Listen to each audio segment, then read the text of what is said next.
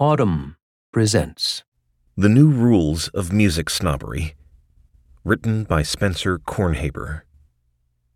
25 years after Nick Hornby's novel High Fidelity psychoanalyzed fussy record store clerks, and 20 years after the movie adaptation made John Cusack their avatar, the once inescapable and now obscure archetype of the music snob is being reissued.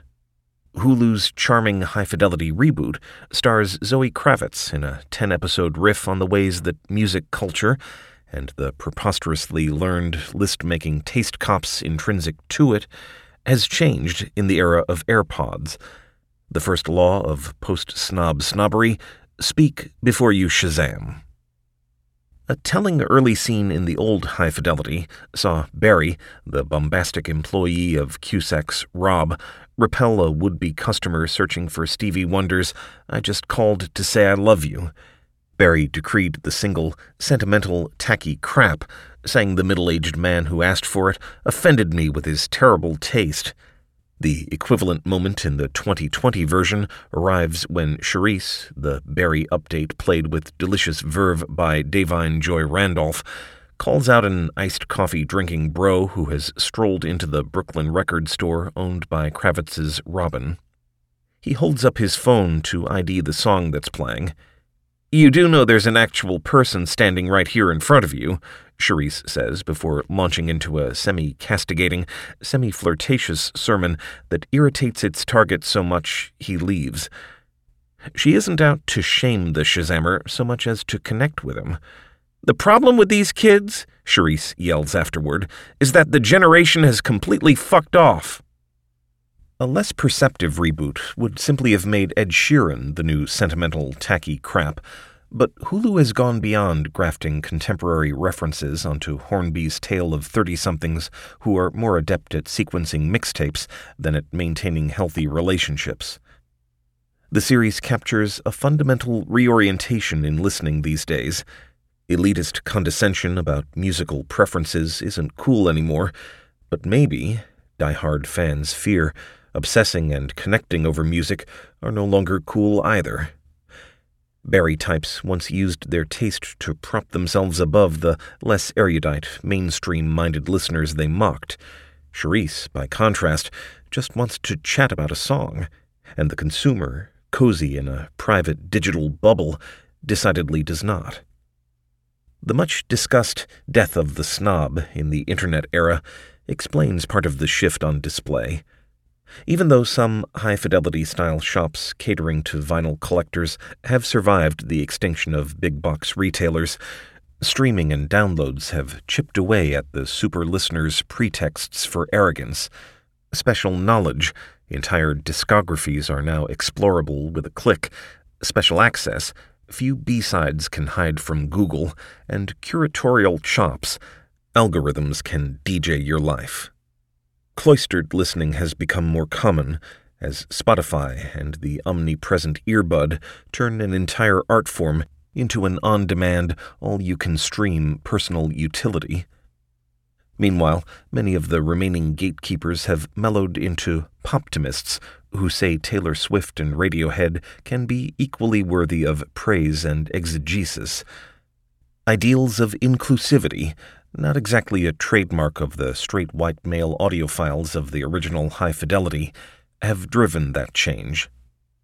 The 2020 record store's denizens, two women of color and a gay white man, seem to realize that hierarchical edicts are out.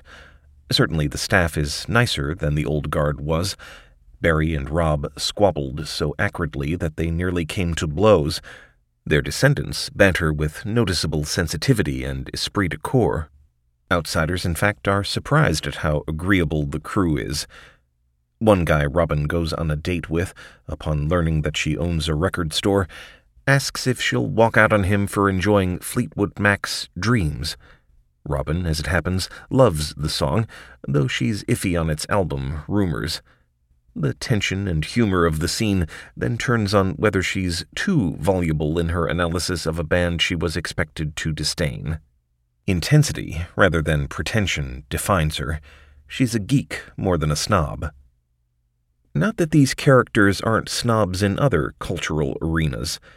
Generally, they hate the superficial, overpriced coffee shops, selfie taking influencers, and other lifestyle as branding trends. Cherise never says it, but you can guess that she worries the Shazammer will simply add the song, which she'd no doubt fastidiously selected, to some chill out playlist rather than engage more deeply. Such anxieties fit with a commonly heard refrain from today's artists and critics that streaming devalues music economically and spiritually. Robin even seems a bit smug about her store's obsolescence. Half the neighborhood thinks we're washed up relics, she says. The other half thinks we're nostalgic hipsters. They're both kind of right. So, how are we to think about the key motto? What really matters is what you like, not what you are like, referenced in all three versions of High Fidelity. Hornby's aphorism might sound outdated in the era of identity politics, when Twitter's brawls over art can make independent aesthetic judgments seem secondary to proudly lining up with one's tribe. Hulu's High Fidelity does, refreshingly, correct the exclusionary spirit that went with the original's lack of diversity. Yet, crucially, the series retains the assurance that music preferences reflect something individual, ineffable, soul deep, and in need of sharing. Kravitz's Robin, a brooding biracial and bisexual space cadet enamored of the Beastie Boys, Stevie Wonder's Talking Book, and the folk singer Nick Drake, eludes any image neatly tied to race, gender, or sexuality. In one hilarious subplot that highlights taste as an idiosyncratic proxy for identity, Cherise posts a flyer looking for bandmates in sync with her ideal sound. Think Brian Eno producing Beyonce fronting Soul Coughing, but with Daniel Ash on guitar. Such fervent eclecticism is countercultural in any era, because by definition it flouts paradigms, here, it represents another way in which the new high fidelity audiophiles feel they have, as Cherise puts it at one point, opted out of their own algorithm obedient generation. But they're not quite the oddballs they think they are. Genre boundaries have been melting in popular music lately, and the quest for self definition through sound is no niche practice. As I write this, my social feeds are full of people sharing their personalized Spotify report on their most listened to songs of the year. Some users are lolling at the quirkiness of their habits. One friend's top five artists of 2019 included ultra glossy contemporary country, hard edged underground rap, and the Barenaked Ladies. Others cheekily revel in the stereotypes it turns out they've fallen into. So gay texts someone whose number one was Carly Rae Jepsen. I'm not seeing a lot of mockery. I am seeing a lot of curiosity, amusement, and discussion. The tools of High Fidelity's rankers and curators have been democratized, and of course, not everyone is going to use them for esoteric adventures. If you've got a problem with that, you might be a snob. If you enjoyed this production, find the best long form articles read aloud in the Audm app, available now for iPhone and Android.